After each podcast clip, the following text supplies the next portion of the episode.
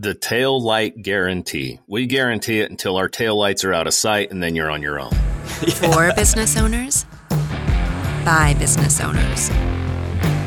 This is the Primed Income Podcast. I'm sure that sounds familiar to Joe because he had a client in Central Texas that made fun of that. Can we do something that's a little bit different here? And I it just popped into my head now that we've talked about message, we've talked about differentiating oneself, and I'm hoping that we can combine that with frequency and I believe Joe can speak into this and tying it together with message so that when you've got somebody who's writing a message that can be a differentiator, like Jeff, and you can put it together with a formula that Joe knows. How does that work in this irrational human's brain? Uh, let me put it this way How many times have you told your kids that you love them? You know, almost every month. At least three times this year, right?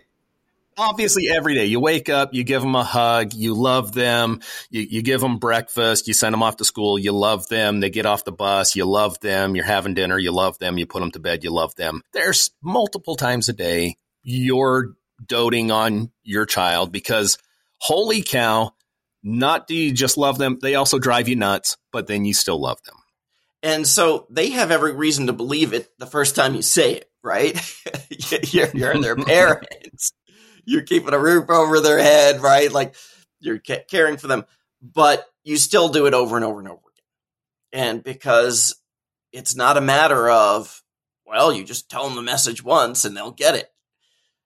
Uh, and it can be the same way with bonding messages, these messages that meant to invoke trust and uh, liking for an audience. You really aren't going to get where you want to go with infrequent repetition.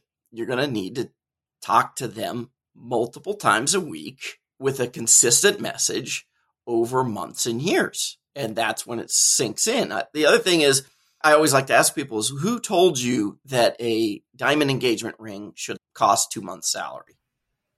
They did. Yeah, exactly. I don't know who they are, but they, they said they, they exactly. is De Beers. Yeah, they is De Beers, but nobody no- notices that right? Yeah, I, because I had no idea. I just knew that they De Beers said, said post World War II, De Beers was the diamond cartel, and they had a problem. And the problem was 90% of Americans didn't buy diamond engagement rings. And the 10% who did just spent whatever was reasonable, right? Like they're gonna not gonna mortgage their future for a stupid ring. So they just spent what they had. And De Beers came out with the diamond a diamond is forever campaign they said this is how much an engagement ring should be. And over time, we're talking years, they were able to pound that message home. And eventually, what De Beers said became what they said.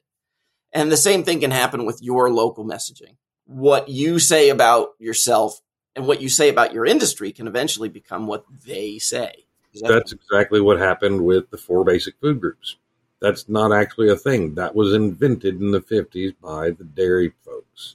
And then they started teaching it in school because they pushed it so much. It, it just blows my mind that even today you'll find it in children's books that they teach today, the four basic food groups. And it was just advertising. Are you saying that the 12 helpings of cheese each day does not fulfill my four basic food group requirements, Joe? I mean, everybody's different, so, you know. Only if it's Gouda. It's because Gouda is better than cheddar. You're a monster.